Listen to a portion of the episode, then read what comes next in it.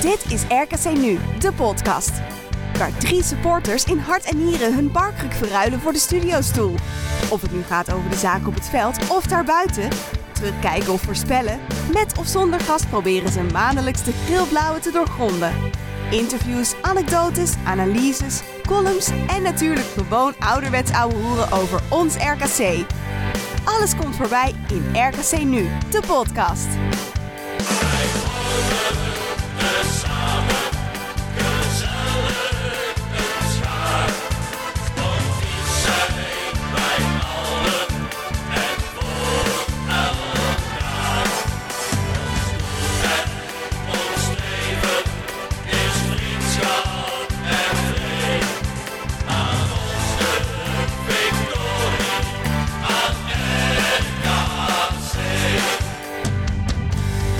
Ja, we hebben er, zoals jullie kunnen horen, ontzettend veel zin in. Ehm, mannen, welkom. We zijn, eh, we zijn vandaag met z'n drieën.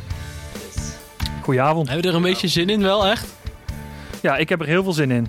Uh, maar uh, ja, het is een iets andere uitzending uh, vandaag. We krijgen een gast in de studio. Dat hebben we nog nooit gehad. Nee. Frank van Mosveld komt langs. Ja. Maar in het eerste uur gaan we het eerst eens hebben over... We gaan even kort terugkijken op Fortuna uit. We gaan even kort terugkijken op de... Nou ja, kort. We gaan terugkijken op de transferzomer. En ja, dan het tweede uur. En we gaan we in het tweede uur doen, Bram? Uh, Frank die staat nu nog met zijn kiksen aan ergens op een voetbalveld te trainen. Uh, die komt straks hierheen. En dan uh, gaan we met Frank praten over de afgelopen periode. En horen van Frank wat het idee is geweest van RKC achter de verschillende aankopen. En nog veel meer.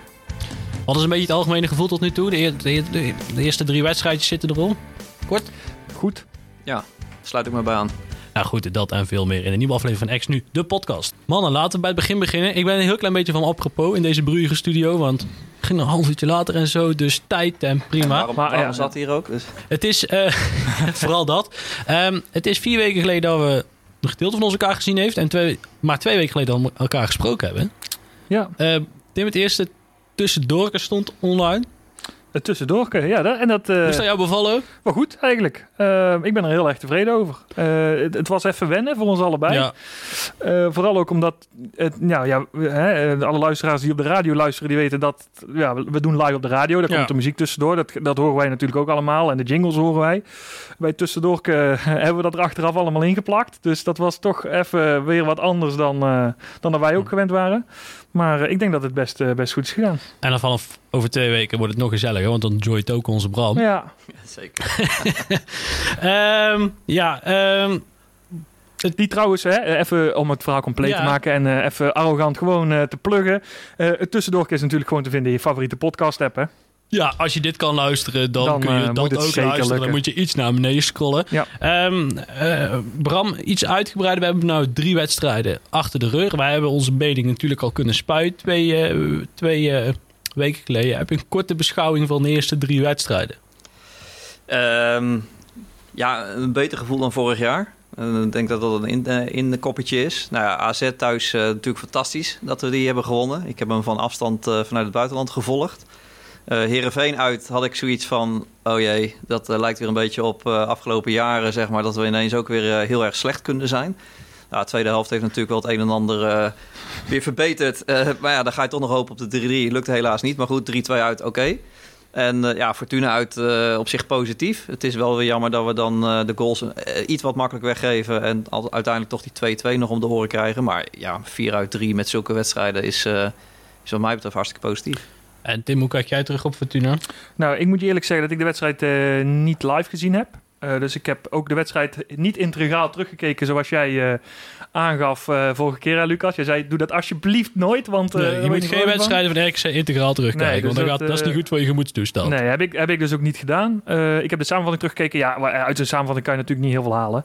Ehm, ik heb natuurlijk jullie verhaal aangehoord. En nou ja, uiteindelijk volgens mij mag je, uh, is het een punt prima. Zat er meer in. Maar het, het, had ook de kant van Fortuna op een gegeven moment op kunnen vallen. Ja. En uh, nou ja, het, ja, ik denk dat je in Sittard van tevoren voor een punt tekent. Dus ja, kijk, dat is het probleem ook wel een beetje. Kijk, je hebt vier punten na drie wedstrijden waarvan je verwacht dat het ontzettend lastig wordt. Want ja, als je, tuurlijk, maar als je nou op die wedstrijden terugkijkt, en je weet wat je primaire doel is, ondanks dat Alexander Buutner dat niet vindt. Maar ehm, zoals we vandaag in de vier konden lezen, overigens prima interview. En uh, in de baas had hij gelijk hoor, van we mogen wel iets groter denken. Nou, misschien dat we vanavond naar de directie kunnen overbrengen.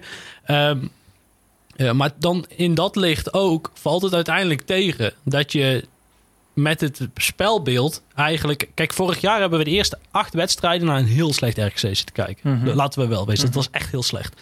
En dat kwam ook omdat het gewoon niet liep. De selectie kwam, kwam pas later rond. En um, toen was je echt blij dat je een keer won, zeg maar. Maar dat is nu niet. Nu zijn we eigenlijk weer bij het RKC van het jaar daarvoor. Wat goed speelde, maar niet alles kreeg. Gelukkig krijgen we nou meer dan toen. Als we het nog kunnen nou, volgen. Ik, ik vind ons ook wel daadwerkelijk veel beter. Ja, nee, maar het gaat even om het, het spelbeeld. Terwijl ik vind, we moeten eigenlijk moet je gewoon balen van die 2-2 bij Fortuna. Want, ja, maar dat deden we toch ook wel? Nou, niet, nou ja, genoeg, niet genoeg. Nee, maar niet. goed, ik, wat ik nogmaals, hè, ik ben uh, misschien uh, moet ik hier iets minder uitsproken over zijn, want ik heb alleen de samenvatting gezien. Maar na die 2-2 heeft Fortuna ook nog een paar hele grote kant. Nou ja, niet hele grote, maar ook nog wel aardige mogelijkheden gehad om die 3-2 te maken. Ja, nee, maar da, daar En- ging en- het dus om. maar, Want, maar, daar ja. gaat het, maar daar gaat het me dus om. Dus, dus eh, eh, je, je hebt natuurlijk dat penalty moment op het einde. Dus je kan bang, je kan inderdaad mag je balen van een gelijkspel. Maar ik denk dat je ook ergens wel gewoon blij moet zijn dat je een punt pakt. En ik snap wel wat je zegt, Lucas. Alleen, eh, ja, als je wint van AZ en een punt pakt bij Fortuna, dan denk ik dat je eh, de, de kant die op wel dat je daar redelijk mee bezig bent. Nou ja, vorig jaar had, eh, had je 1 uit 3 als je deze wedstrijden bekijkt. En nu heb je 4 uit 3. En als je, weet weet je wat ik gewoon de allergrootste winst vind, jongens? Vorig jaar hebben we een tijd lang best aardig gevoetbald. En dan kwamen we tot een beetje 20 meter voor de goal kwamen we redelijk langs. Maar vervolgens, ja, ik weet niet hoe het met jullie was, maar ik zat vaak niet op het puntje van mijn stoel. Nee, want nooit. het voelde zo ontzettend onmachtig, omdat we geen stootkracht, geen, geen wapen hadden. Ja, en we hebben nu gewoon twee wapens eigenlijk. En dan samen met de voorzet van Buutner drie wapens. We hebben een goede vrije trapspecialist. Eh, ja, we, we, hebben zoveel meer in ons mars dan, eh, dan vorig vooral jaar. aanvallend, hè? Ja, Vooral aanvallend is het gewoon een wereld van verschil. Ik denk dat je, kijk, verdedigend ben je erop vooruit te gaan met Buutner. Het is een godswonder. Dan komen we dadelijk op dat Touba en Meulensteen nog een half jaar in Waalwijk voetballen. En waar we denk ik nu wel zeker vanuit kunnen gaan. Want op het moment dat je dit hoort, is de transfermarkt in Turkije ook aan het sluiten. Dus, ja, dus waar sommigen nog bang waren dat Besiktas uh, Touba weg zou gaan kapen, lijkt ook niet te gebeuren. kan niet eens meer, toch? Eh, tot vandaag was die transfermarkt Tot ook... een negende? Dacht- Ja, ja. Oh. Ja, Eh, maar Maar goed, daar, Ja. buiten dat. Ehm, maar dus, hè, nogmaals, dus achterin is het gelijk gebleven. Eh, misschien nog wel beter. Keeper is even afwachten. Maar daar zullen we het dadelijk vast ook over gaan hebben. dat, dat vind ik Maar- nou een heel mooi bruggetje. Laten we aan de transfers beginnen. Ja. En om het overzicht een heel klein beetje te bewaren. We kennen onszelf inmiddels een heel klein beetje. Gaan we achterin beginnen. Ja. Opvallend.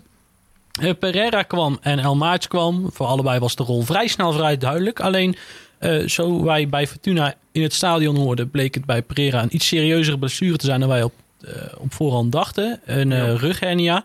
Ehm, ja, ik ben niet, geen medisch specialist. Dat eh, behoeft geen uitleg. Maar dat meeste, ik ga er even vanuit voor het gemak... dat we die in ieder geval tot met de winterstop, Winterstop, kwijt ja. zijn. En zo dachten ze ook bij RKC. Dus toen kwam uiteindelijk nog... ehm, eh, Onze Jens. Jens Teukens. Teukens, zo. Teukens. ja, Ja. Ja, ehm, wat moeten we ervan zeggen, Bram?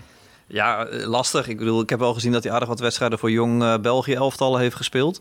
Ja. Het is een bekende van Touba. Eh, dus in die zin zat er wel een linkje. Lutonde ook. Ja, dus Ja. in die zin zit er wel een linkje. Hij heeft wel in vertegenwoordig- vertegenwoordigende elftallen gespeeld. Dus dat doe je ook niet zomaar. Zeker niet bij België van, van deze tijd. Nee.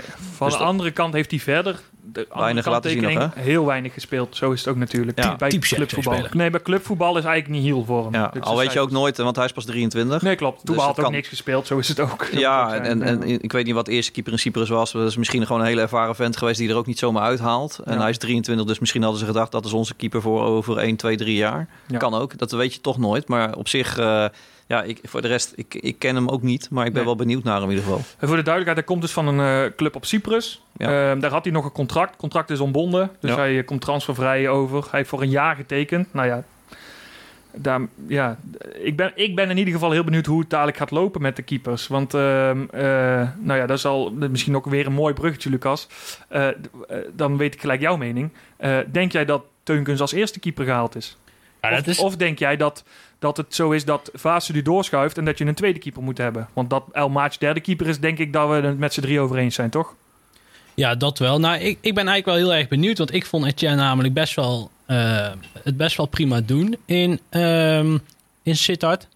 Eh, alleen, ja, kijk, ik denk wel dat uiteindelijk de bedoeling is dat je nou gewoon... Ja, eerst had je twee gelijkwaardige keepers, maar we wisten eigenlijk wel dat er één beter was. En dan krijg je hetzelfde. En ik denk wel dat deze jongen misschien iets beter is. Beter dan Fase. Denk het wel. Ja. Nou, omdat als je zeg maar een keeper haalt van hetzelfde niveau als Fase en je gaat ermee de Eredivisie in, ja, dan had je het net zo goed niet kunnen doen. Nee, maar dat is dus mijn punt. Want je had hoe dan ook een nieuwe keeper moeten halen. Want met twee keepers... Kijk, als... als eh, eh, laat ik het anders zeggen. Eh, Pereira ligt eruit op de winterstop.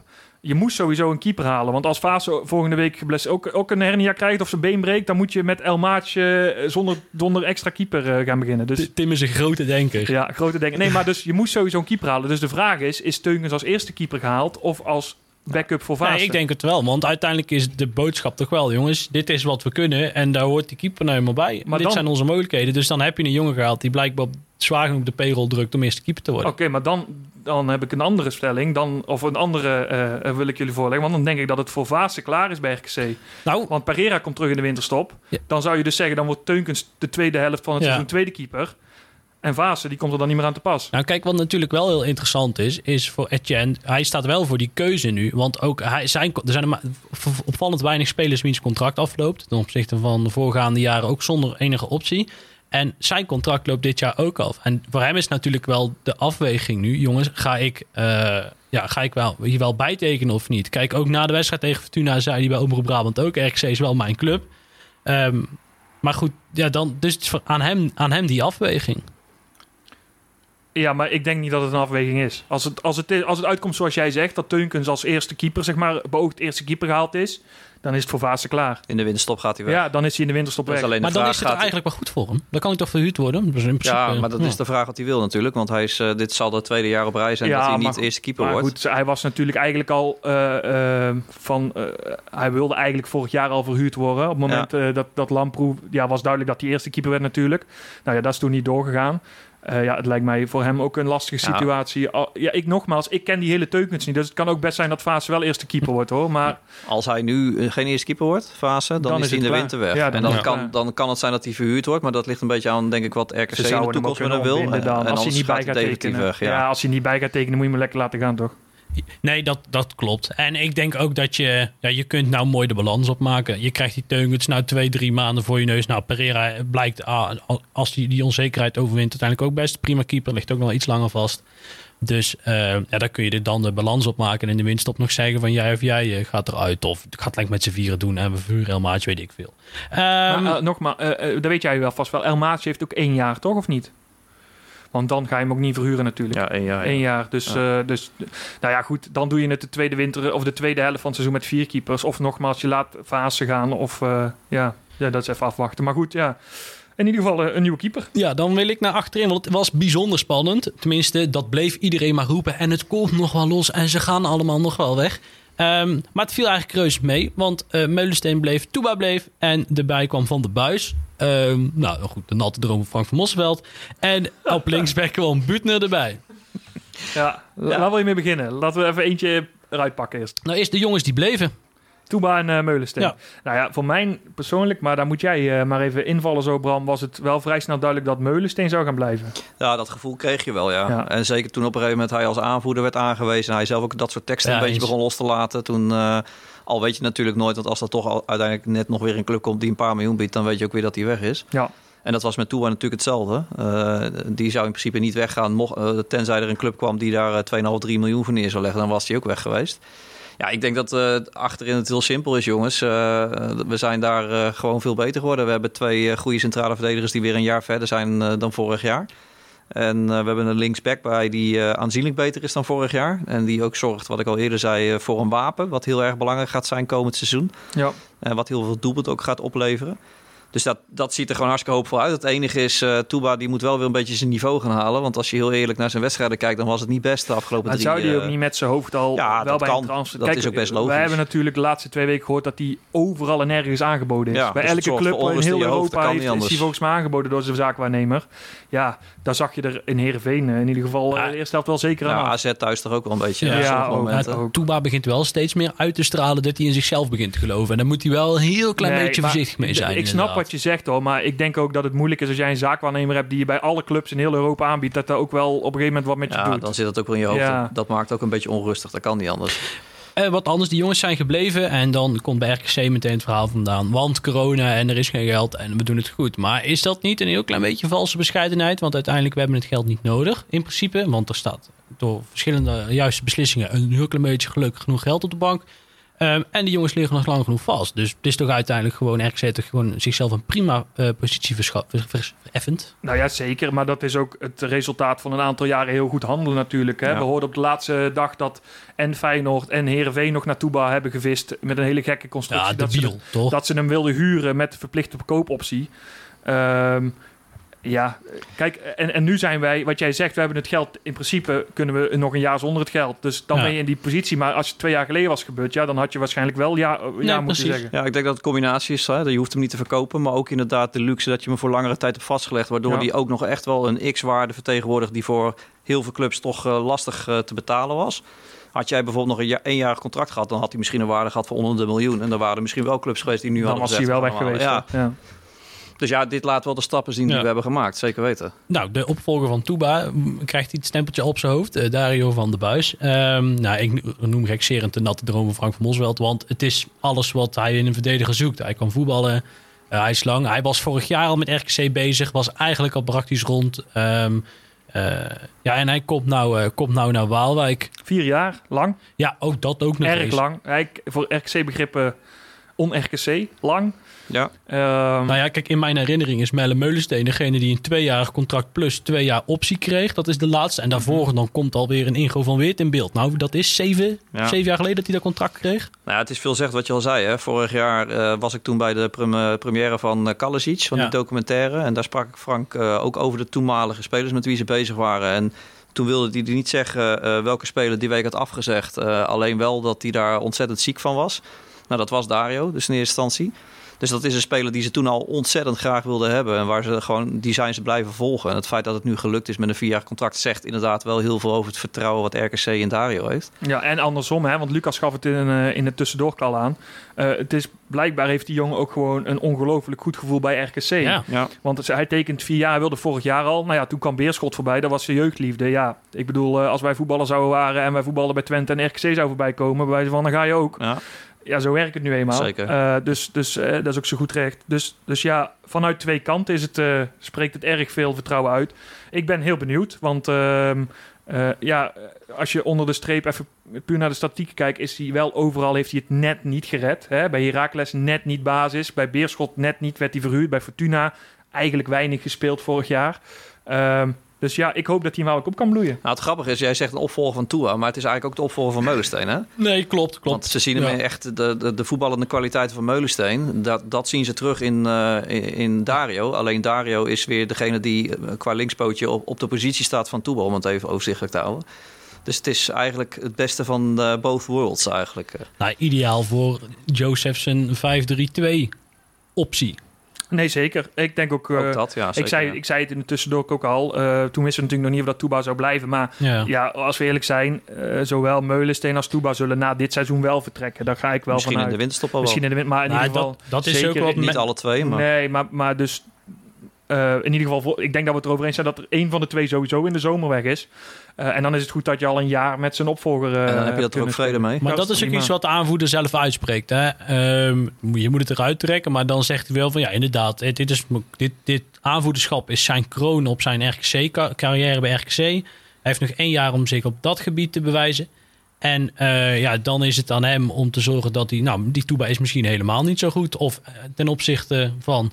En eh, ja, goed, dan moet die stap gemaakt worden. Ehm, afgelopen woensdag in de VU stond een interview met Buutner, onze Ja. volgende aanwinst. Ehm, op linksback.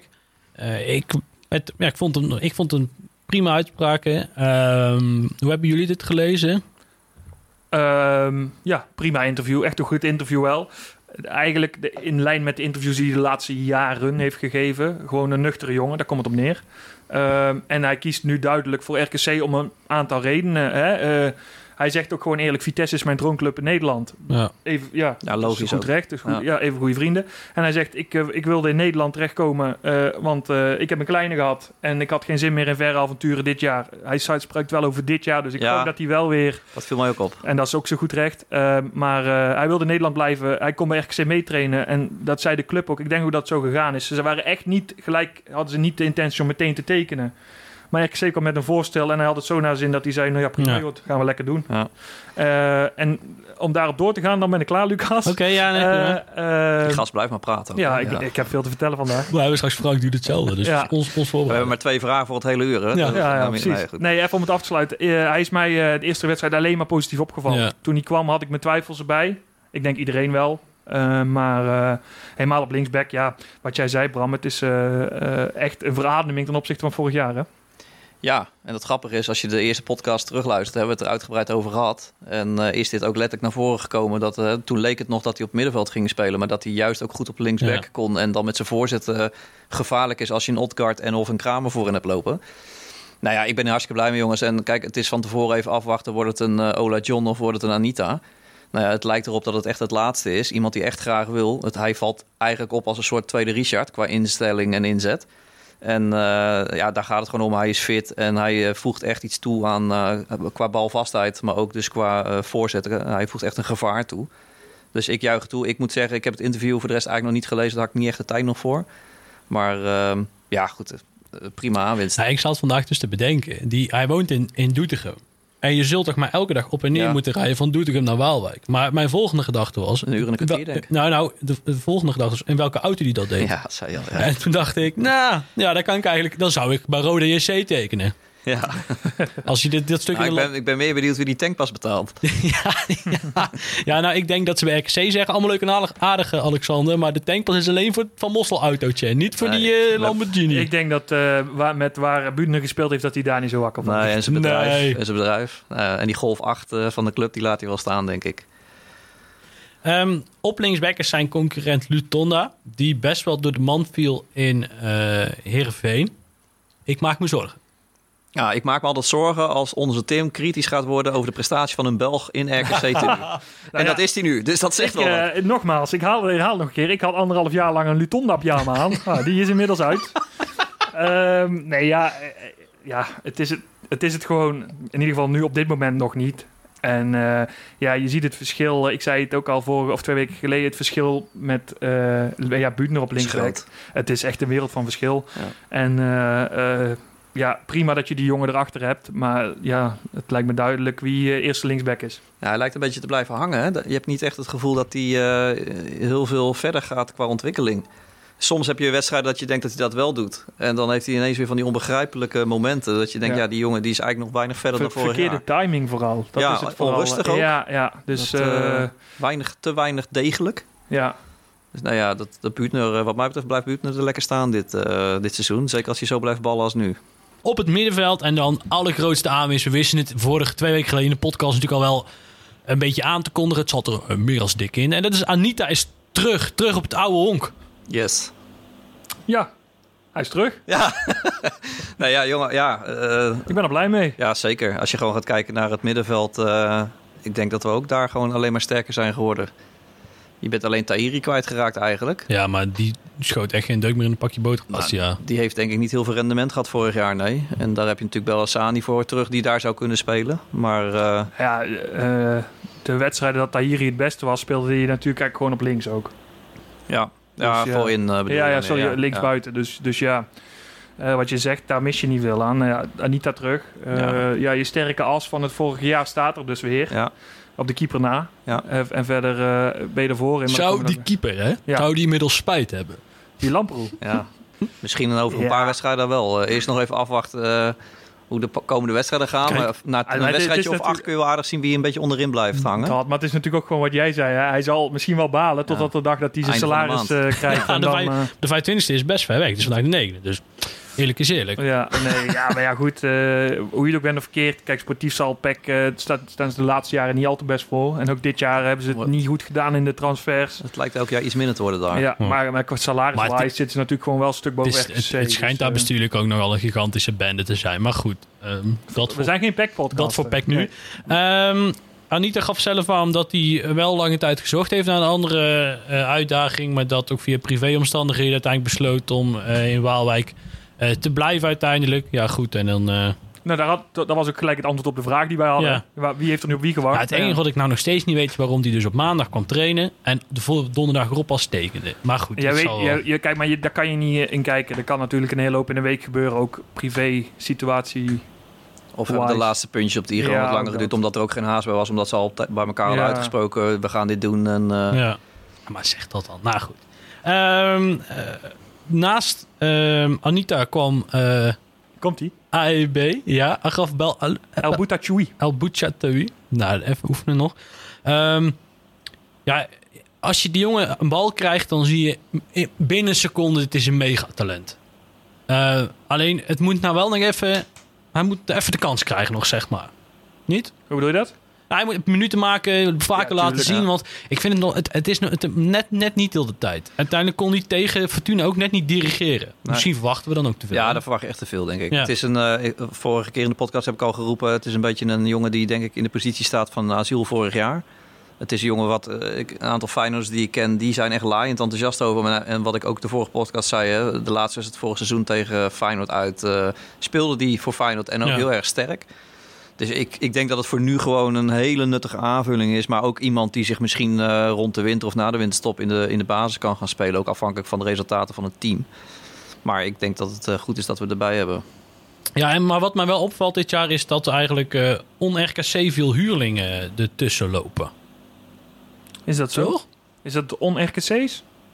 Nou, laatste jaar wel. Kijk, als je als club uitspreekt dat je het eh, ja, toch wel in eigen hand wil houden. Eigenlijk vorig jaar ook gedaan dat met Engongen binnenhalen. En toen bij jongens die het jaar ervoor moesten huren. Mhm. Dan zijn het er stiekem nou best, een, eh, best nog wat, Nou, noem toch? ze eens op. Ja. Odgaard is gehuurd. Ja.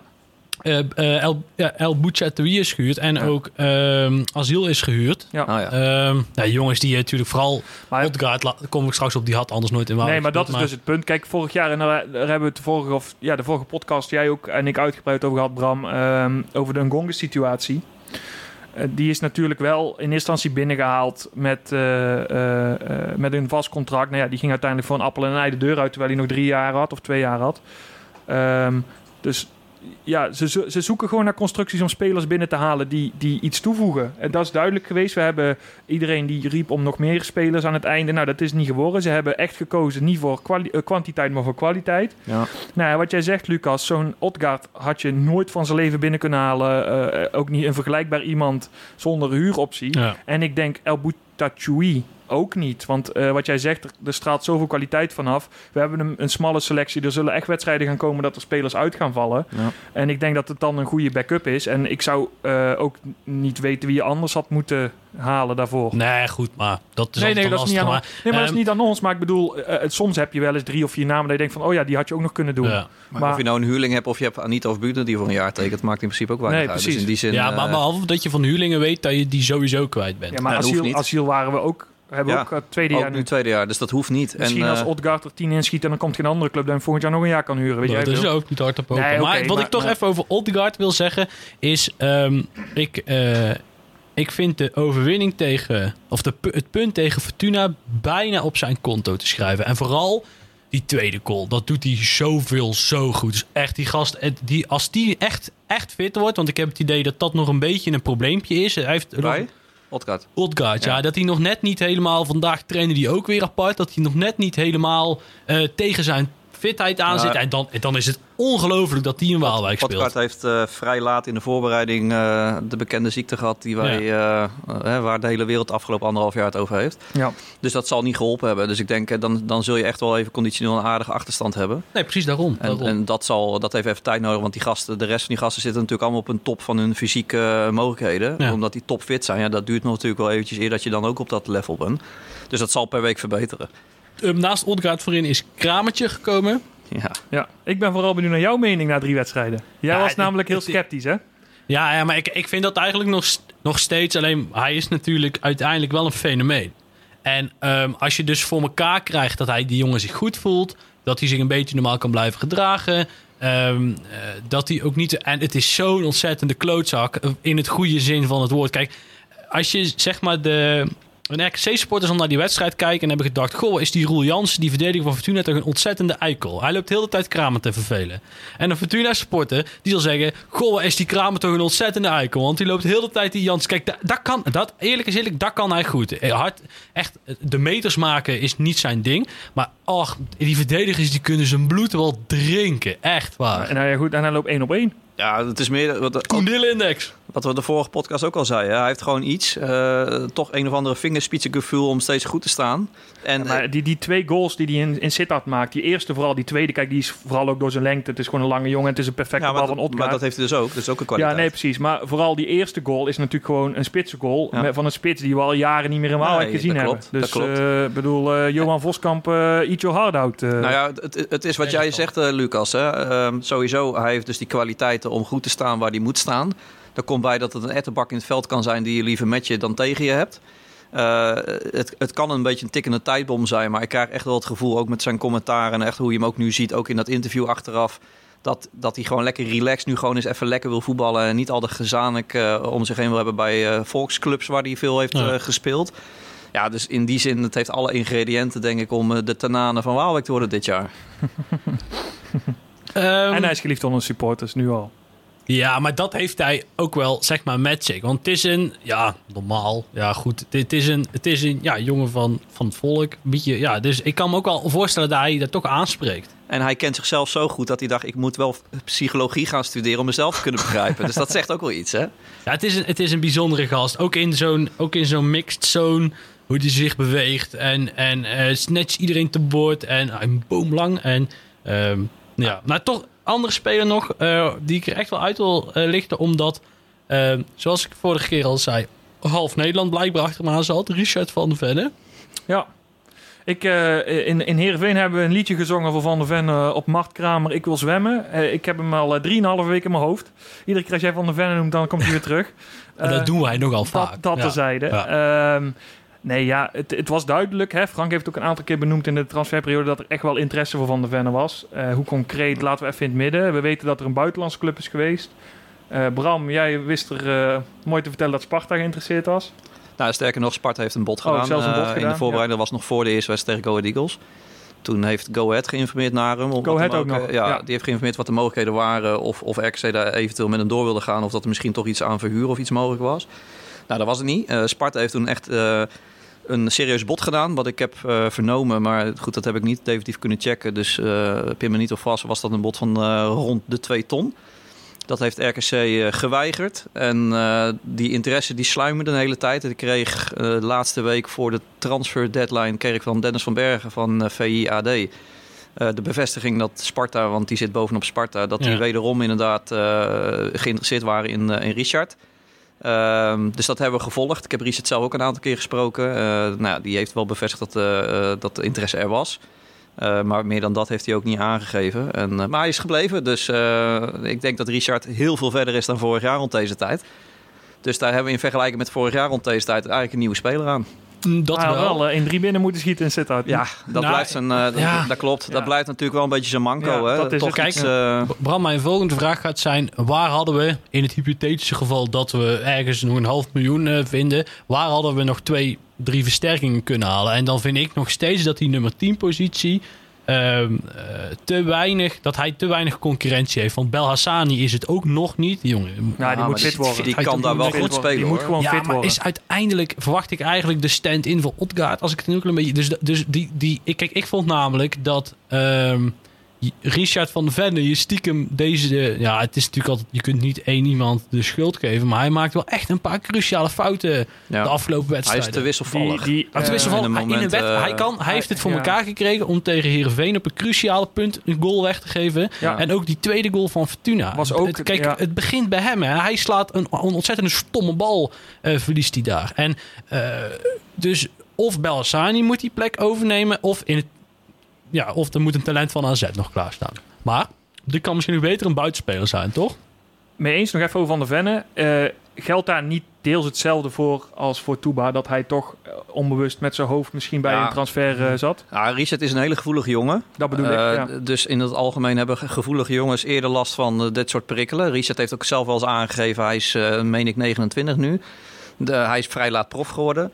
Eh, ja, dit is voor hem wel het moment om eh, te profiteren van de positie waar hij sinds de afgelopen jaren eigenlijk in terecht is gekomen in een in voetballandschap. Dus ja, die jongen die wil gewoon het liefst natuurlijk eh, nog één keer een hele mooie Ja. klappen maken. Zowel sportief als waarschijnlijk financieel. En hij beseft ook dat hij dat waarschijnlijk na dit jaar moet gaan doen. Want als hij eenmaal 30 of 31 is, dan gaan die clubs hem niet meer, niet meer halen. Dus ik ben zeer benieuwd. Maar ik verwacht eerlijk gezegd dat eh, de verlenging, maar nogmaals, dat is mijn eigen eh, interpretatie, maar dat die verlenging er voorlopig echt niet gaat komen. Dat hij eerst wil afwachten om misschien toch een stap te maken met zijn transfervrije status. Maar dat kunnen we dadelijk wel eh, checken. Dat gaan we zeker checken. Dat gaan we zeker Kun checken. je wachten op En eh, El. Hassani, jongens, ja, ik zat later nog eens na te denken. Hè. Als je, want er, werd, er wordt heel veel geroepen om een buitenspeler. Dat hoopten we zelf natuurlijk ook. Ja. Maar je wil een buitenspeler omdat hij een bepaalde kwaliteit heeft. Dat hij kan zorgen voor een verrassende positie eh, voor de goal. Hè. Die kan een verrassende Ja. positie voor elkaar krijgen. Maar wat je eigenlijk wil, is dat je daar iemand hebt die in ieder geval een wapen heeft wat zorgt voor gevaar. En wat dan het wapen is, maakt niet uit als het maar gevaar oplevert. Wat we hebben gezegd met Buutner, met Otkaart en Kramer, hè, die voorzet, dat levert gevaar op. Als Belhassani iets heeft, dan is het een fantastische paas. Dus als je die jongen op een buitenflank zet en de opdracht geeft om als hij de bal aan die zijlijn krijgt, zoveel mogelijk die bal met gevoel voor de goal te jassen met een Otkaart en een Kramer ervoor, dan ben ik ervan overtuigd dat dat heel wat assist en goal gaat opleveren. Dus dan kan je dus een, een rappe buitenspeler toch op een hele efficiënte manier, op een hele andere manier eh, vervangen in mijn ogen. Dus daar ben ik ook wel benieuwd naar of dat gaat uitkomen. Ja. Nee, ja, mee eens. Ah, maar ik- wat Lucas zegt, als je één positie moet kiezen waar, er nog iets bij had, waar je echt nog iets bij had gewild, dan ik weet dat het voor jou, voor bij jou vooral, jij wou vooral eh, een rechtsback erbij, geloof ik. Ja, maar die Eh, van NSC, ja. ja, ja die, maar- eh, maar- sinds de promotie had ik dat opgegeven. ja, precies. Maar, maar eh, ja, als je puur sec kijkt, dan zou het toch wel een buitenspeler zijn, denk ik. Toch? Nou, kijk, Ja, dat heeft vooral ja, te maken, ja. denk ik, met het feit dat Bakari niet zo heel erg lekker Nee. uit de verf komt daar. En omdat wat, eh, als je op avontuur gaat, dan is het geweldig. Want dat zagen we tegen Fortuna ook weer. Het draait zich op een wonderlijke wijze, wonderlijke wijze draait zich er weer uit. Alleen, eh, wat hij wel... Zijn positionering op linksbuiten is niet zo goed. En wat zie je? Dan, dan kiezen ze heel snel het Frank van Mosselveldje. En dat is de andere kant op zoeken. Dus heel alles naar rechts. En eh, dan moeten wel, ik denk dat uh, Jozef wel een van zijn aandachtspunten zal zijn, dat je ook zorgt dat je over links eh, het toch blijft bedienen. Want nou zie je, daar stokt het. En dan gaan we het toch nog maar eens een keer over Nou ja. proberen. En dan komt Gary eroverheen. Prima, ook goed. Maar, Maar je ziet dus dat Buutner die rol een beetje overneemt. Ja, maar of, of ja, je maar moet daar nee, dus... die eh, komt, Buutner doet het dus veel vroeger. Ja, nee, ja, oké. Prima, want hij is linksback, laat wel wezen. Maar Nou, ik, ik, dat is ook de reden. Ik denk, ik zie zelf liever als hij fit is, Belhassani links staan. ja, daar zou ook een Eh, met het idee van Ja, gebruik je wapen, gooi die bal met Ja. gevoel steeds voor de pot. Nou, daar gaan echt goals uitkomen, zeker weten. Alleen ik ben wel met Tim eens. Kijk, een, een rappe buitenspeler, wat eh, Frank natuurlijk een paar keer heeft aangegeven dat, eh, dat RKC daar nog op zoek was. Ja, dat had wel voor eh, afwisseling gezorgd. Want dan kun je kiezen of we gaan op de voorzet met Belhassani spelen, of we gaan toch een keer een rap spelen. Of met ja. 5-3-2 Ja. kun je misschien een, een rappe jongen erin gooien die met de counter af en toe wat meer kan gebruiken. Ja, dat heb je nu minder. Dat is jammer. Maar goed, al met al. wat, Lucas, om jou ook eens even jou aan de tand te voelen. Al met al, eh, met alles wat er gehaald is, hoe kijk jij terug op de transferperiode? Als je het een Ehm, cijfer moet geven. Nou, dan zeg ik dertiende plek. Nee, dat klinkt heel flauw natuurlijk. Maar als ik kijk naar de selectie die nu staat... en op zich waar die er vorig jaar staat... en waar ik nog steeds vind dat we het vorig jaar onnodig veel te moeilijk hebben gemaakt... ondanks, ondanks, ondanks...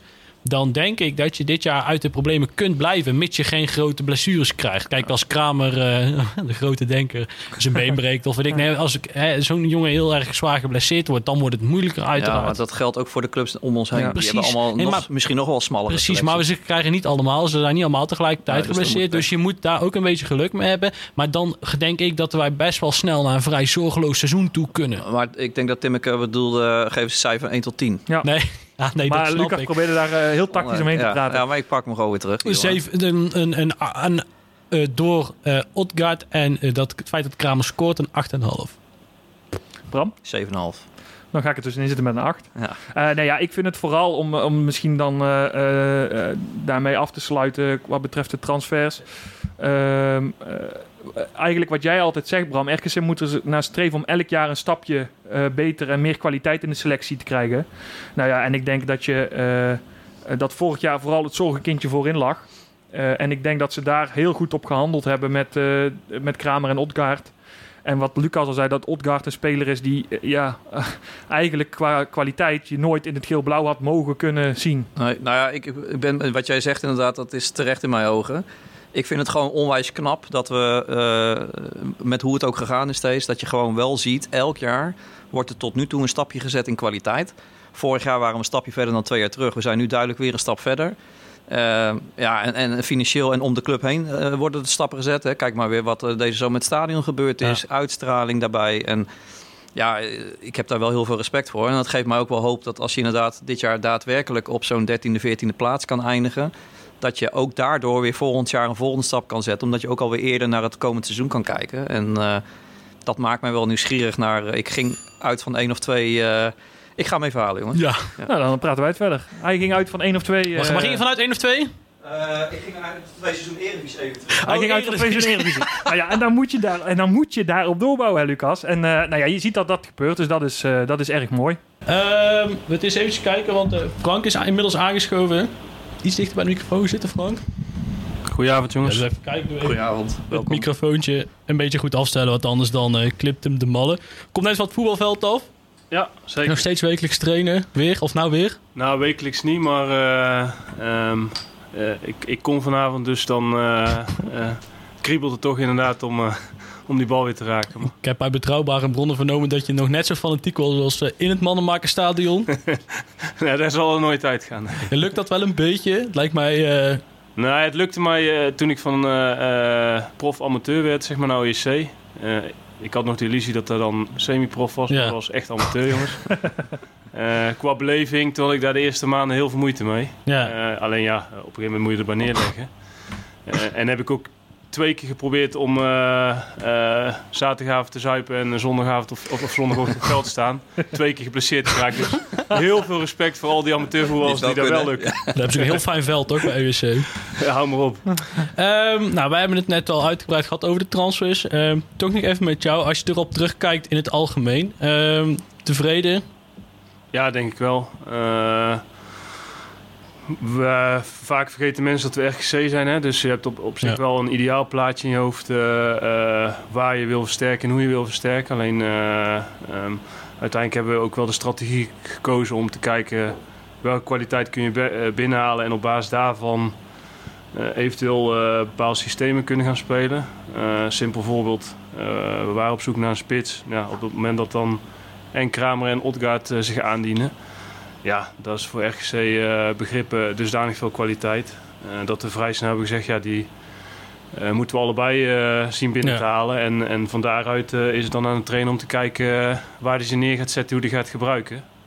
Um, in plaats van stug vasthouden en we moeten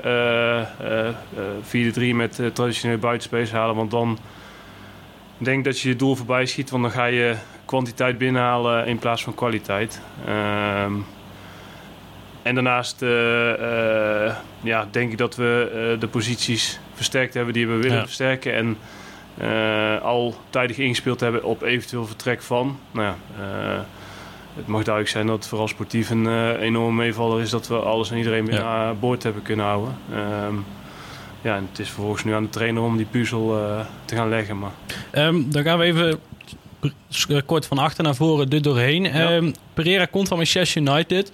Um, hoe beoordeel je een keeper die vrij ongelukkig is geweest in zijn verhuurperiodes en ja, bij zo'n weliswaar een grote club, maar toch de derde keeper is? Hoe, hoe, durf je dan toch te zeggen, we, we gaan de commitment aan? Nou, uiteindelijk uh, was het natuurlijk sowieso een, een, rare periode in uh, coronatijd, want uh, normaliter ga je acht maanden van tevoren voor de zomer al alles in beeld brengen, wedstrijden bekijken, live bekijken, trainingen kijken, afscouten.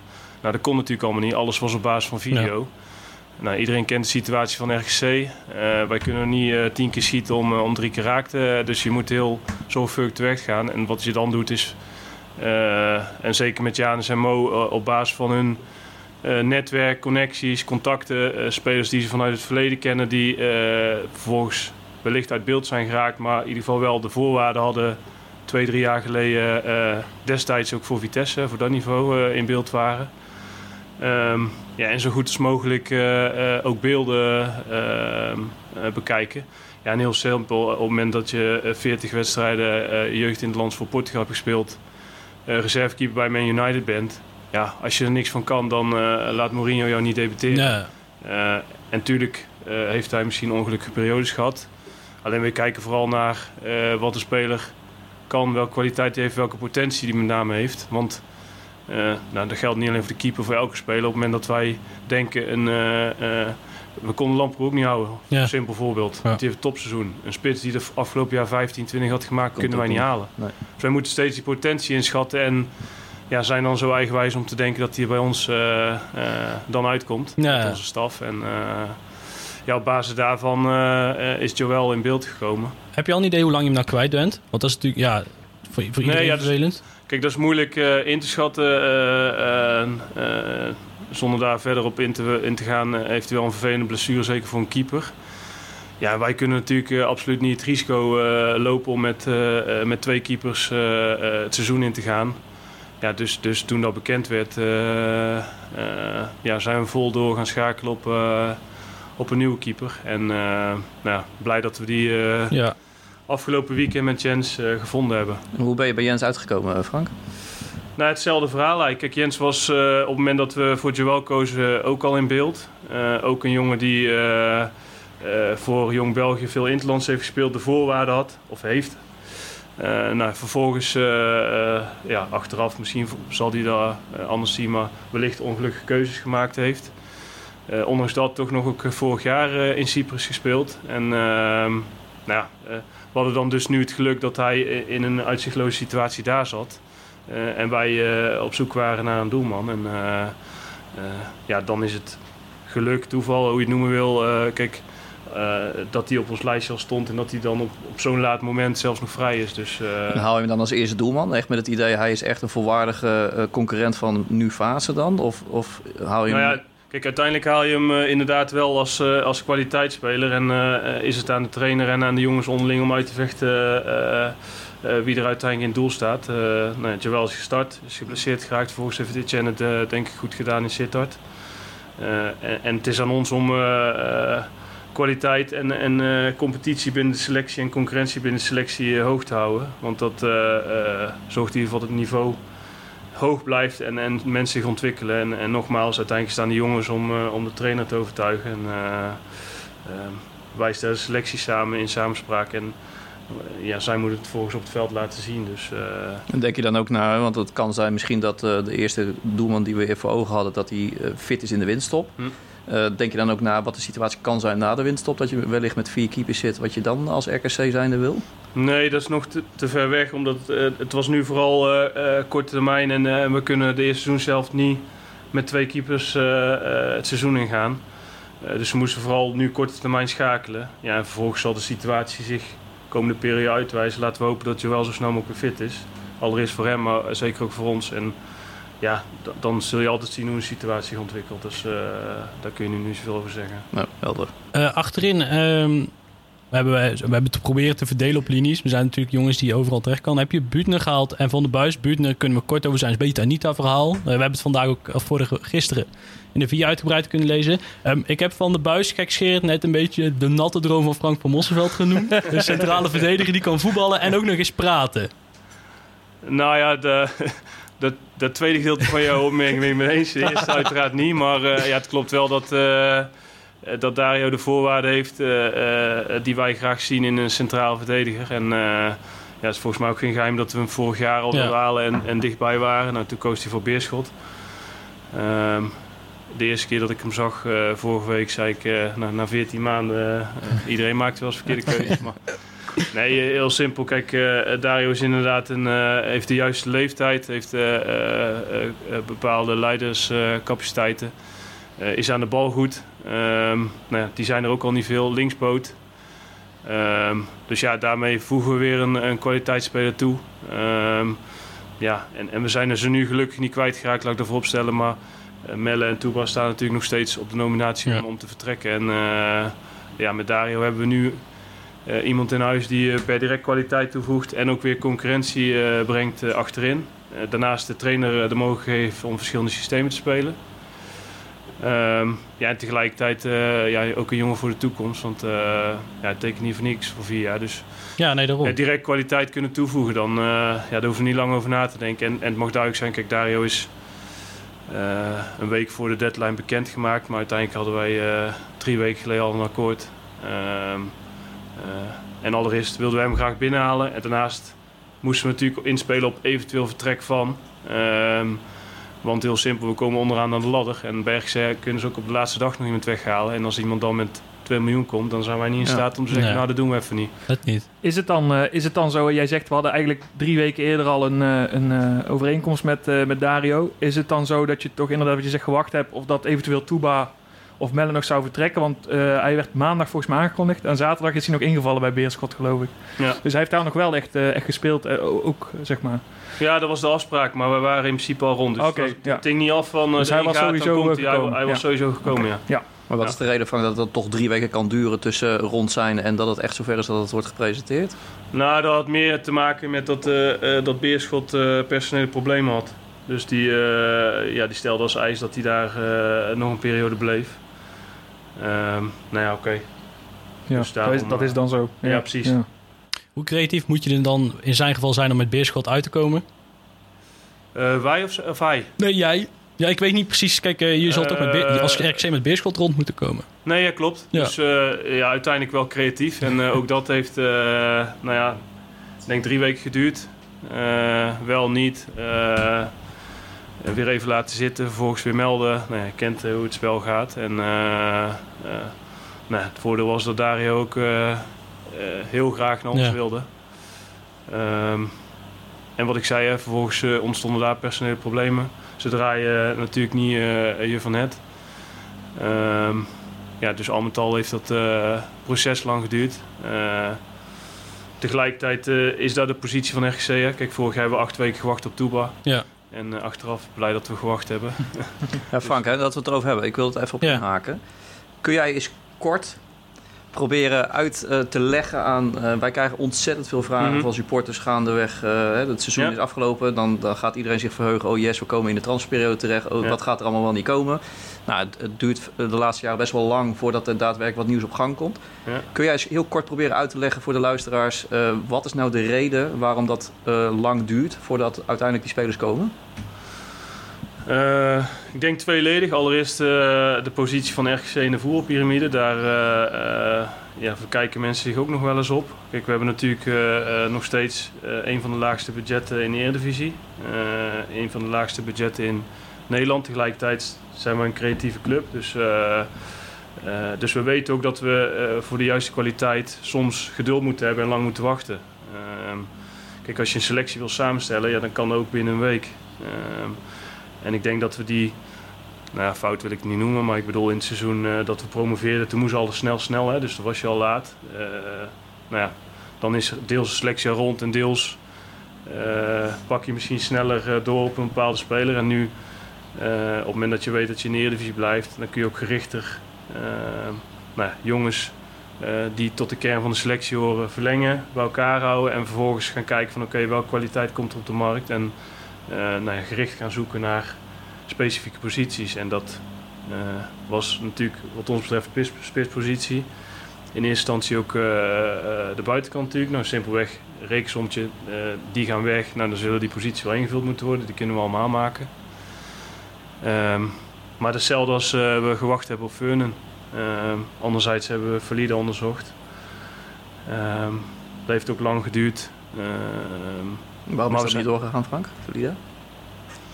Uh, omdat Den Bos simpelweg te veel vroeg. Dus, uh, uh, en te lang heeft gewacht. Ja, op, op, het moment dat dan bijvoorbeeld uh, voorbij komt en Vernon gaat met ons in gesprek dat hij wil blijven. Ja, oké, dan, dan maken we die keuzes. Ja. en als je dan die hele periode kijkt, hè, dat duurt dan een tijdje voordat dingen concreet worden qua nieuwe spelers. Heb je dan het gevoel als RKC zijnde dat je constant wel in control bent? Dat je weet wat er gebeurt en dat je ook wel echt het vertrouwen hebt van eh, al met al, wij weten zeker het gaat goed komen? Of heb je ook echt wel momenten dat je wel zegt, nou... Nee, kijk, kijk, dat is wat ik zeg. Hè. We zijn eh, als RKC in een positie dat het... Uh, kijk, we kunnen geen, of, of zo goed als geen transfersommen betalen. Uh, de salarissen die, die elders betaald worden en zeker in het buitenland, daar kunnen we niet misschien in mee. Ja, dus dan ben je automatisch al, eh, kom je al in een positie dat je nederig moet zijn, moet wachten, eh, wel eh, het contact moet aanhouden. Ehm, ja, en we hebben dan wel het voordeel dat op het moment dat eenmaal een speler met ons in gesprek raakt, dat hij ook overtuigd raakt van onze, onze visie en filosofie. En zeker als hij dan ook nog eens een keer op de club is geweest. Ehm, maar ja, vervolgens gaat het spel pas beginnen natuurlijk. Alleen ja, dat is denk ik wel wat ons ten opzichte van andere clubs eh, eh, in het voordeel eh, werkt. Ehm, nou ja, we hebben een bepaalde visie, een bepaalde missie waar we aan vasthouden. wat zeker jonge spelers enorm aanspreekt. Nou ja, en, en ons complex, faciliteiten, staf en het verhaal heel simpel. Dan, ehm, ja, dan kunnen we ook spelers overtuigen. Maar vervolgens begint dan het spel en dan moet je dus inderdaad geduld hebben. En dan is het soms, nee, beter gezegd altijd heel frustrerend. um, Dus, uh, dus het is nooit zo dat een speler op uh, vrijdag gepresenteerd wordt. Daar zijn we pas maandag mee begonnen. Dat is, dat is altijd... Zitten daar uh, drie tot acht weken voorafgaand aan vooraf. Um, en ik weet dat jullie het niet leuk vinden, maar ik ben er trots op dat de meeste dingen bij ons niet uitkomen. Maar uiteindelijk werkt het wel, ja, of helpt het wel vaak in het proces dat, dat, dat we dat binnen kamers houden. En daarnaast ja, ik vind nooit zo meerwaarde, ondanks dat het leuk is. Hè. Dat kan ik me heel voorstellen. Maar op het moment dat het bekend wordt, ja, je bent met die speler bezig. Als die niet komt, was het dan voor meerwaarde dat we dat benoemd hebben. Hey, en wat is dan, jij zegt, eh, ze zijn, als ze eenmaal aan tafel zitten, dan zijn ze eh, vrij snel overtuigd wel van het verhaal van RKC. Als je dat beknopt uh, kan vertellen, wat is dan wat zo aanspreekt op dit moment uh, aan RKC? Nou, het is vooral onze, onze missie en onze visie dat we uh, uh, met de faciliteiten hebben de, de staf zo ingericht om, het, uh, om, om, met name spelers te ontwikkelen. En ja, ja, Mo zegt altijd, ze moeten een soort droom beleven bij RGC vanaf het moment dat ze binnenkomen en dat ze weer weggaan. Dat is hier, hè, droombeleving. Dat is, ja. dat is een kaatsheuvel. Nee. Okay. Ja, precies. Die moet je niet maken, hè? die, die associatie. Nee, maar... Um, uh, ja, maar dat is het wel. Kijk, op het moment dat je bij de club nu binnenstapt, dan staat er wel een complex en, en zijn er faciliteiten. Op het moment dat je met ons uh, in gesprek gaat met de trainer uh, en de staf, um, ja, dan zetten we ook echt in op, op die individuele ontwikkeling van spelers. En um, daarbij ontkom je niet aan dat je een mix moet hebben tussen ervaren jongens die nog wel hongerig zijn. Want dat is wel het woord wat daarbij past. Hè. Dat hebben we aan Veurning gezien, maar dat zie je ook aan Alexander Buutner. Anders, anders heb je ook bij ons niks zoeken. Michiel Kramer, hetzelfde verhaal. Er zit altijd een verhaal achter dat die jongens uh, op de een of andere manier toch nog de ambitie, de drive hebben om zich uh, te bewijzen op de een of andere manier. Nou, ja, eh, en, en de jonge talentvolle jongens die, die zich kunnen ontwikkelen. Ehm, dus met name dat verhaal spreekt ze aan. En nee, we kennen de club allemaal. We zijn een, een gemoedelijke club, familiaire club.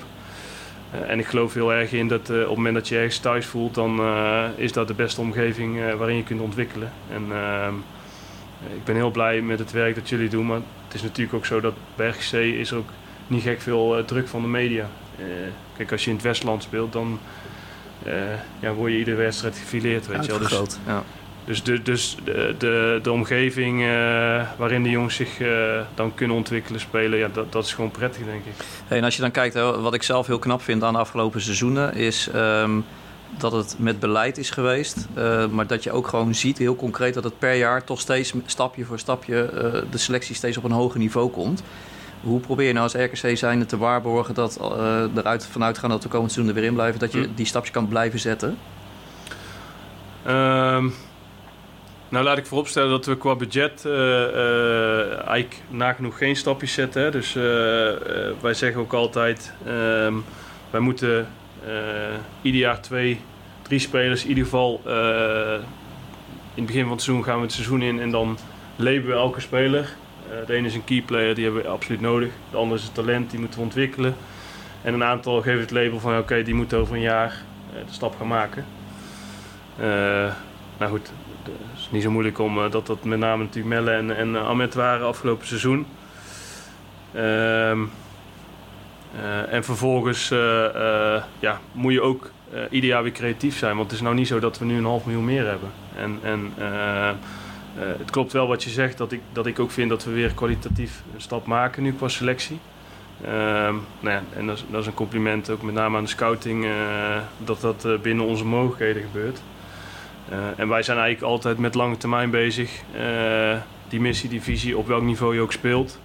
eh, het ontwikkelen van spelers. Dus die staf moet eh, eh, heel hoogwaardig top zijn. Faciliteiten moeten top zijn, want daar zijn volgens ons de voorwaarden om, om die ontwikkeling eh, tot stand te brengen. En wij, wij willen transfers maken, niet zozeer om ons budget in de Eredivisie te verhogen, want met alle respect van 3 naar 3,5 naar 4, daar ga je het verschil niet mee maken. Eh, maar met name om de klap, als je eventueel weer een keer eruit valt. En eh, ja, we, we gaan natuurlijk allemaal vooruit dat we zo lang mogelijk uitstellen. Maar wij zijn een van de 12, 14 clubs in Nederland die in 10 jaar tijd eh, tussen in eer, en eerste divisie eh, bewegen, denk ik. Om die klap met name in financiële zin eh, op te kunnen vangen. En, ehm, ja. Maar gaat er een tijd komen dat als wij blijven doorgroeien en we misschien straks toch per ongeluk eh, jaar in jaar uit 12e, 11e gaan worden, dat je die voorzichtigheid richting de eerste divisie wat meer gaat loslaten? Of zal dat altijd in het achterhoofd blijven? Nee, dat zal altijd blijven, want daar heb je eh, een begroting van 16 miljoen voor nodig. En dat gaan we in Waalwijk niet realiseren. Nee. Kijk, eh, heel simpel. Als je op het moment dat jij eh, 2100 seizoenkaarten verkoopt, ja, Nee, dan wordt het lastig altijd. Ja. Dat is ook zo. Ja.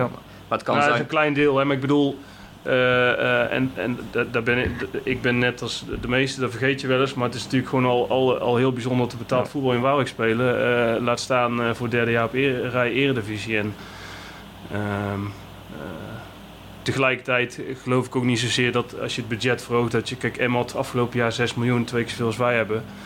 Eh, maar zonder beleid ga je daar ook niks mee bereiken. Dus wij hebben absoluut de eh, filosofie dat eh, geld niet zaligmakend is. Tegelijkertijd op lange termijn gaat geld altijd de Ja. doorslag geven. Ik denk persoonlijk dat ons geluk tussen aanstekens zit. Dan kijk even naar ons als supporters zijnde.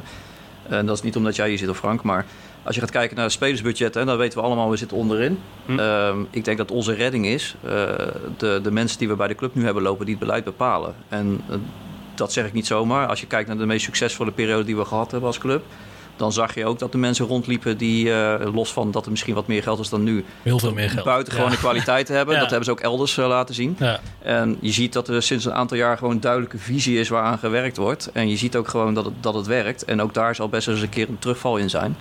Maar voor mij, ik heb gekscherend eens tegen andere mensen geroepen van... we hebben een beleid op eh, sub, eh, subtopniveau Ja. en we hebben een begroting op degradatieniveau. Maar, maar Frank, ehm, stel je zou nou degraderen. Dan is het idee toch wel gewoon, je hebt gefaald, lijkt mij toch? Dan heb je het gewoon, dan heb je het slecht gedaan. Nee, maar gewoon, kijk, het, ik vind dat ehm, eh, af en toe ontstaat bij RKC de sfeer van, kijk, dat, zo kijkt de buitenwacht om. Ja, kijk, dat is RKC en dat is allemaal gemoedelijk en ze doen maar wat, een beetje. En, en we we doen natuurlijk wel. Hè, en, en op het moment... ehm, dat je er niet in blijft. Ach, we hebben het in ieder geval geprobeerd. Maar dat, Nee, kijk- dat, dat ademt het niet genoeg. Uiteindelijk heb je toch gefaald als je degradeert. Nee, kijk, eh, ik ben eh, wars van eh, Calimero-gedrag, dus ik zal nooit breed uit gaan meten. Ja, we hebben het minste besteden en het is mooi als we erin blijven, et cetera. Kijk, wij, wij, wij spreken vaak liever over onze missie, hè, het ontwikkelen van spelers. En eh, ik zie jou lachen, alleen eh, eh, daar houden we ook intern vast. Waarom? We hebben de, de overtuiging dat op het moment dat je dagdagelijks daarmee bezig bent, dat de kwaliteit omhoog gaat, dat de prestatie omhoog gaat. Ja, en natuurlijk zijn we allemaal competitief genoeg en sportief genoeg om te zeggen, ja, wij, wij spelen om, om in de Eredivisie te blijven. Ehm, ik- Alleen om, ja. om nu voorafgaand te gaan zeggen dat we gefaald hebben op het moment dat we eruit gaan, ja, dat vind ik te vroeg. Kijk, als je allemaal langs elkaar legt, ik denk dat er 7, 8, 9 clubs zijn die onderin gaan spelen. Ja, da- Ja. daar zitten wij bij. Nou ja, tel maar uit als je bovenaan reinigt van die 9, eh word je tiende. Ja, als je onderaan het word, je achttiende. Kijk, dat, dat zal, heeft ook met details te maken. Ja, eh, het, valt, het staat ook met waar we het natuurlijk net eh, over hadden. Stel dat Kramer en Oddegaard allebei een been breken volgende week. Nee, nee, dat Ja, is maar zo. dat is het. Ja, het zit, wat Frank zegt, het zit gewoon dicht bij elkaar met veel clubs. En ik snap wel wat je zegt. Ik ben het deels met jou eens, Lucas. Maar om nou van tevoren aan het begin van zo'n seizoen te zeggen: als je degradeert, dan faal je. Dat is beetje hard misschien. Kijk, ik vind, eh, Nee, ik natuurlijk, vind dat je- dat- hoor. Het is Ja. Ik vind dat jullie, hè. Ja. daar, eh, jullie daar mogen zeggen en vooral moeten zeggen. Kijk, wij bij de club weten waar we mee bezig zijn en wij kijken vooral naar de lange termijn. Ja. Ehm, en ja, we hebben denk ik een competitieve selectie samengesteld die met die 8, 9 ploegen eh, serieus kan concurreren. Ehm, ja, en uiteindelijk gaan we zien waar het eindigt. Eh, ons doel is om eh, de volgende zomer eh, weer twee spelers te verkopen. Eh, ja, en wij hebben de overtuiging op het moment dat we met deze staf aan de slag blijven gaan zoals we nu gaan, ja, dat we ons handhaven. Maar ehm, ja, om nu al te spreken van als je er niet in blijft, faal je en je moet erin blijven of de selectie is over beter. Je moet nu, weet je, dan ga je over posities praten, et cetera. Ehm, nogmaals, eh, eh, wij hebben denk ik een competitieve selectie samengesteld die, uh, die serieus onderin mee kan doen. Ja, en als we deze lijn doorzetten, ja. Had jij zelf basis gespeeld in deze selectie tien jaar geleden? tien jaar geleden, even kijken hoe oud was ik toen. toen zijn we kampioen geworden in de KKD, dat, dat, dat jaar. Dat is tien jaar terug. Oh ja, tuurlijk. Ja. Uh, nee, want uh, dat speelde ik toen ook niet. Dus uh, ik, oh. zal, ik zal hem maar invullen voor de meeste luisteraars. Nee. nee, nee, ik ben gewoon nee, benieuwd hoe, dat, hoe dat zich verhoudt. Denk nee, je? heel simpel. Als ik nu naar de voorwaarden kijk die Ahmed hebben en nou ja, Dario, ja, denk ik niet. hey, maar een mooi bruggetje naar Frank zelf. Frank, wat zijn je eigen ambities? Je bent nu een aantal jaar onderweg als algemeen directeur. Je doet aardig wat ervaring op. Uh, Heb je ambities? Zo ja, wat, wat, wat streef je na?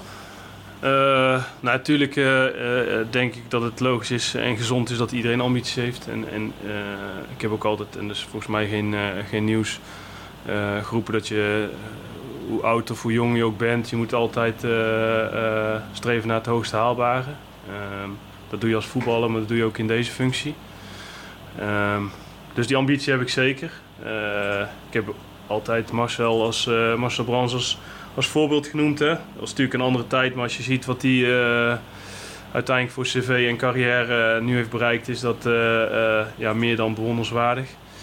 Ehm, nou, tegelijkertijd zijn we met RGC nog steeds aan het bouwen. zit ik geweldig op mijn plek met nou, mensen om me heen waar ik dagelijks nog steeds van leer en, en geweldig samenwerk met Willem van Linden en, en Mo Allag en, en, en, nu mensen als Janus eh, Vergel die terug is. Eh, met Lars Lamboy, hoofdscout, die jong en potentieel is. Nou, een nieuwe staf. Kantoor kan natuurlijk, dus als club ehm, zijn we natuurlijk heel, heel snel grote stappen moeten maken. Want we, we worden in 17, 18, 19 en vervolgens in 18, 19 promoveer je. Ja. Dus ben je nu drie jaar Eredivisie, dus uh, dat hebben jullie wellicht ook gemerkt. Ook aan de, aan de kantoorkant, in de organisatiekant uh, maken die stappen.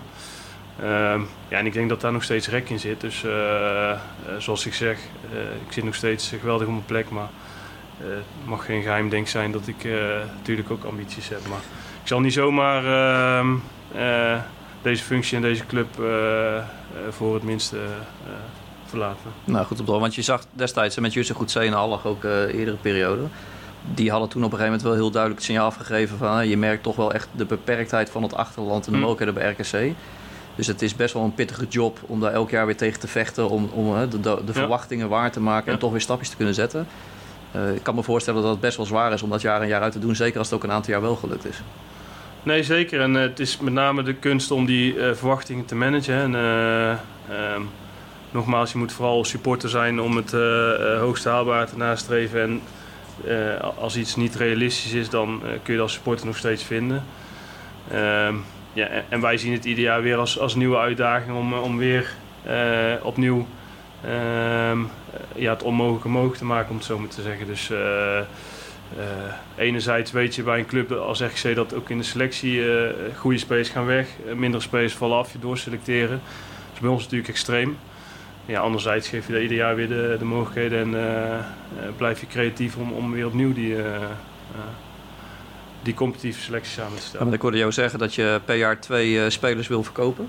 Dat is natuurlijk voor elke partij op zich gunstig. Ehm, maar dat zal, ook, dat zal ook ervoor zorgen dat de bankrekening als goed is steeds wat verder op gaat lopen. wat doe je in zo'n geval? Als dat nou echt over, blijf je dan hetzelfde beleid voeren als nu of ga je dan toch naar andere grenzen zoeken? Nee, ik denk dat dat laatste juist het gevaar is, wat, of de fout is die veel collega's maken. we hebben echt gezegd, we komen van ver en, en ik heb altijd gezegd, het mag nooit meer zo zijn dat we zo diep duiken als, als vijf jaar geleden. Dan breek je in een jaar de club af en wanneer je het weer opgebouwd hebt, ben je jaren verder, als het al lukt. tegelijkertijd hebben we nu een begroting rond de 8 miljoen. Eh, we hebben niet de illusie dat we daar 10 eh, of 12 of, of, of, zelfs meer van gaan maken. Uh, het is wat het is en dat is ook, uh, ook prima. Hè? Want uh, wat ik zeg, we, we laten het nu voor derde jaar prijs zien dat we creatief genoeg zijn. alleen het verschil tussen ere en eerste visie financieel gezien is dusdanig groot. de inkomsten van de RGC dalen dan met 40%. En ja, op een omzet van 8 miljoen kun je, kun je zelf rekenen. Ja, die kosten kun je in een jaar niet wegsnijden. Dus wij moeten altijd nou ja, buffers, reserves opbouwen. Ja, om die klap te kunnen opvangen. Om in ieder geval ook in de eerste divisie weer competitief te zijn. En, niet dat we dan... Nee, kun je daar een getal aan hangen? Wat is, moet zeg maar je algemene reserve zijn? Of wat, wat is de spaarpot die je klaar moet hebben staan op het moment dat je er toch uitdondert? Daar ben ik, ja. Nou ja, dat is moeilijk te zeggen. Maar als je alleen al naar de uh, mediagelden kijkt, die zijn nu uh, net iets boven de 2 miljoen. Ja, die zijn in de eerste divisie 6 ton. Ja. Ja, dat is gewoon in één, in één dag of één moment van, moment van degraderen is dat weg. Ja. nou, commercieel doen we het heel goed. alleen ook daar lever je een miljoen in. Nou ja, dus dan zit je al aan 2,4 miljoen en heb je nog niks gedaan. Nou, ja. tel je ticketing horeca daar iets bij. Um, dan heb je een serieus bedrag. En natuurlijk uh, lopen de kosten dan terug. Hè. Dan ga je in je spacebudget terug. Uh, alleen, uh, ja, daar kun je niet zo drastisch snijden in een jaar. Want uiteindelijk heb je ook een bepaalde filosofie dat je spelers voor langere tijd bindt om waarde te creëren. Maar, wat, is dat gat? wat is dat gat, denk je? Wat, zeg maar, wat heb je concreet aan algemene reserve nodig om dat gat op te vangen? Stel je zou toch nou ja, dat is, dat wat ik zeg, dat is moeilijk uh, op voorhand te zeggen. Want dat, dat, heeft altijd te maken met uh, nou ja, welk budget ga je hanteren in de eerste divisie mocht je degraderen. Ehm, voor hoeveel verkoop je spelers? wat ga je dan volgens mij doen? Kijk, Frenkie de Jong hebben we natuurlijk een mooie transfer meegemaakt. Ja. Nou ja, daar hebben we samen met de FC ehm, heel duidelijk een bepaalde strategie en een visie op losgelaten. Wat we met het geld wilden gaan doen. We hadden ook kunnen zeggen, laten we het allemaal in één jaar erin pompen en promoveren. Maar ja, daar uh, blijf ik uh, heel erg ver van weg. Want dan is het één jaar leuk. Vervolgens heb je volgend jaar twee keer zo'n groot probleem. Maar nogmaals, dus- ja, maar in welke orde zitten we? Zeg je dan van nou, nou ja, gaan wat ik zeg, je, je verliest 40%, 40 ja. inkomsten en je kan ongeveer 20, 20, 50% snijden. Uh, als je heel gek doet, misschien iets meer. Maar ik bedoel... Ja, ziet dus een miljoen en anderhalf, zeg maar. Dat is dus de reserve die je minimaal moet aanhouden als veiligheidspotje. Ja, precies. Okay. Dus... Um, uh, en tegelijkertijd uh, hebben we de afgelopen jaren natuurlijk weinig transfers gedaan. Ik weet dat ook in jullie uitzending gesproken is, of verontwaardigd is, met name vanuit de aantal supporters over de transfer van Sri Gonge. Ja.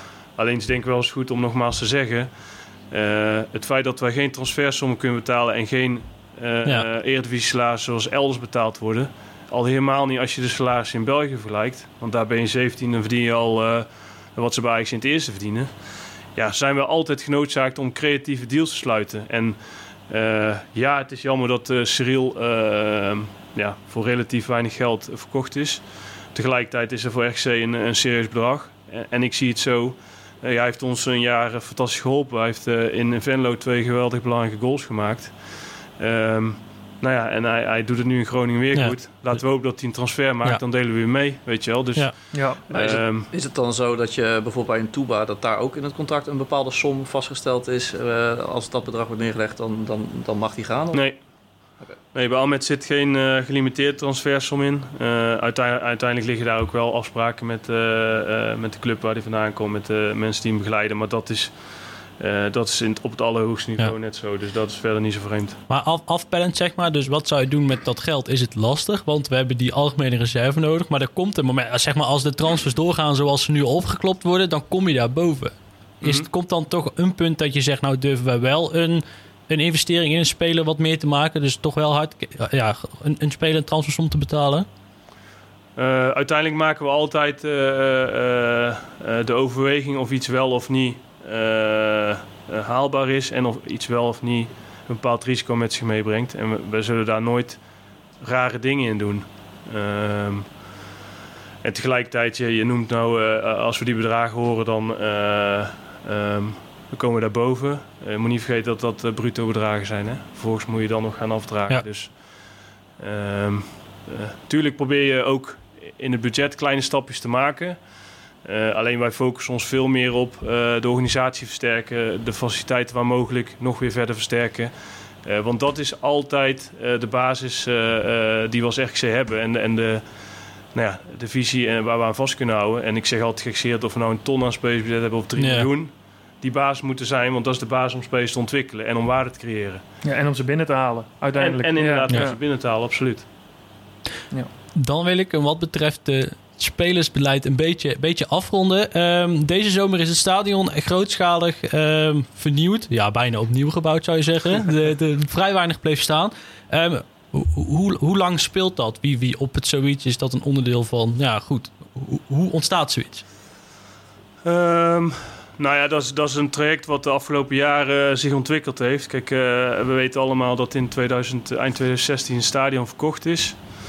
Uh, vervolgens uh, zijn we natuurlijk heel blij met, met de huidige eigenaar, met Ben Mannenmakers. En iedereen kent de relatie RGC en de familie Mannenmakers. En daar ja, zijn we iedere keer weer heel erkentelijk voor. En mogen heel blij zijn dat die zo'n warme band met de club hebben. Want ja, anders hadden we misschien niet eens meer bestaan.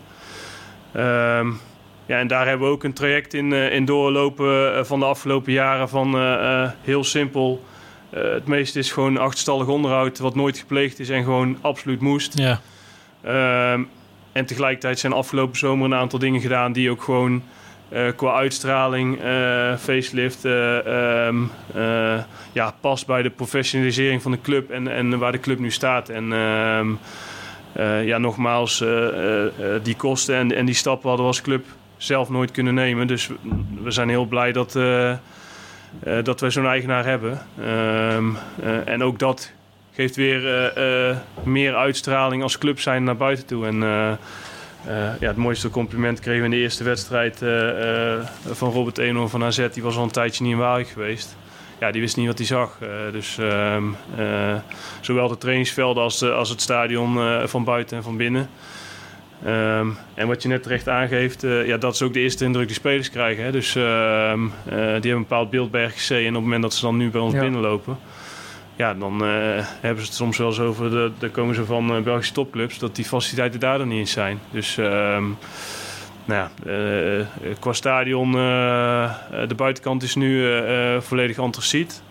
Nou, er wordt de laatste hand gelegd aan een ledlijn geel-blauw. Die heeft denk ik nog niemand gezien, maar die gaat straks in, in de donkere uren branden. Hij dus, hing wel, maar hij staat nog niet aan inderdaad. Nee, ik, ik zag hem wel hangen. Ja, ja. ja dus uh, we hebben nu de Allianz Arena in, uh, in Waalwijk.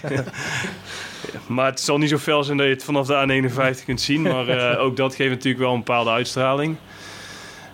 veel achterstallig onderhoud is, is hersteld. Nou, we hebben de stadionstoeltjes vernieuwd ja. natuurlijk. nou, dat was wat ik al een, al een tijd in mijn hoofd had. Omdat ik ook vond dat dat ja, die waren 20 jaar oud, die zitten er zelf op. Ja.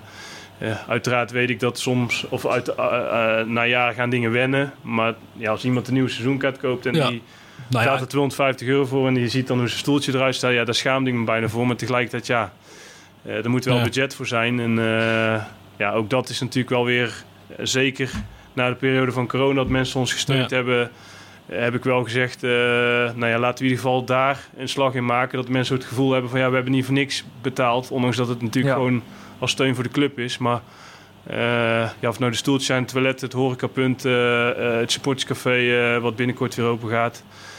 Um, ja, dat moest allemaal gebeuren. Maar tegelijkertijd denk ik, dat kun je beter beamen, dat het voor een supporter wel een goed gevoel geeft dat dat dat nu in deze periode gedaan is. Uh, na zo'n moeilijk weten. jaar. Ja, zeker weten. Ja, de gele en de blauwe stoeltjes begonnen steeds meer op elkaar te lijken. En dan gaat er wat mis. Ja, die, die, waren oker en, uh, en grijs, geloof ja, ik. Ja, ja, en is de metamorfose nou uh, voltooid dan? Want er is natuurlijk vorig jaar al wel wat gebeurd. Nu is er weer heel veel gebeurd.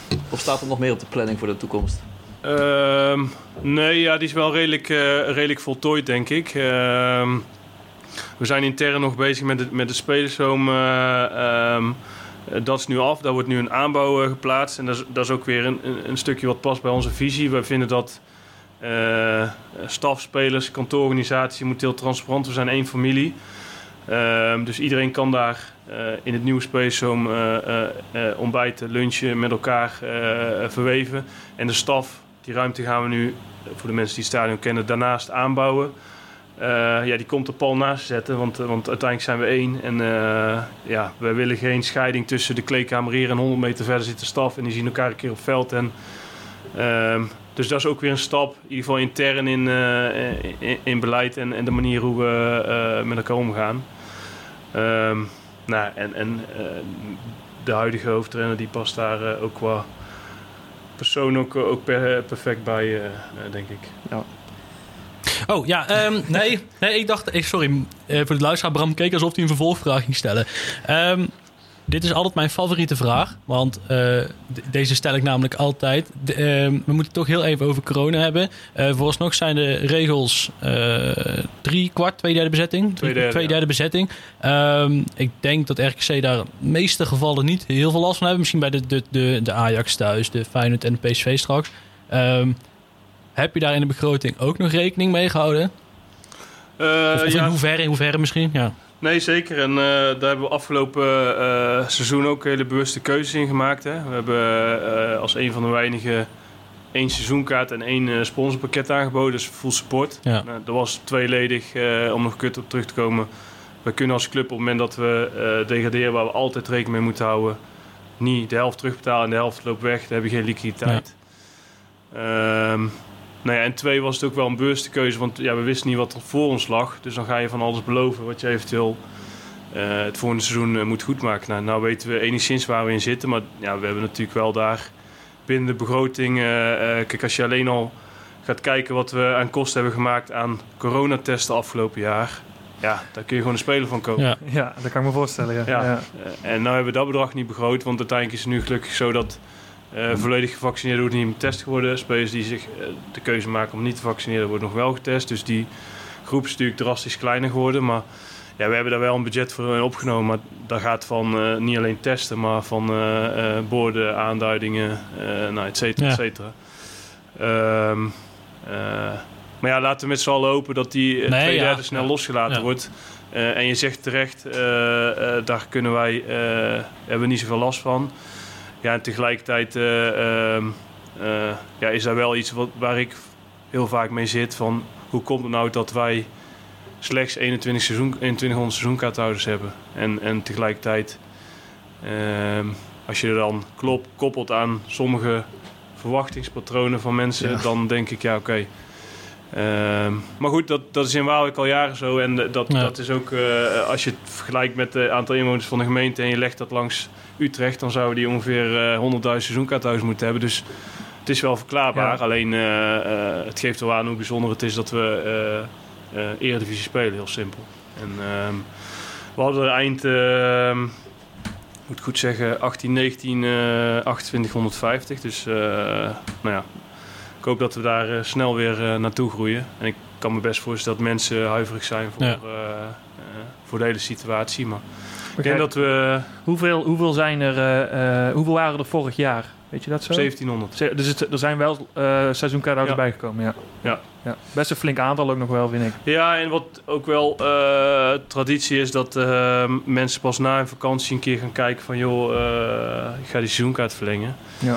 Eh dat gezegd hebben valt dan tegen dat de afgelopen week nou niet honderden bij zijn gekomen. Ehm, en het is ook traditie dat mensen wachten. Vind ik altijd heel bijzonder wat voor spelers er binnenkomen. Nou, Ja, ja. Daar hebben we volgens mij al voldaan. Mensen willen vaak wachten eh, hoe we presteren. Nou goed, volgens Hebben we ook aan eh, voldaan. we daar tot de tweede aan voldaan.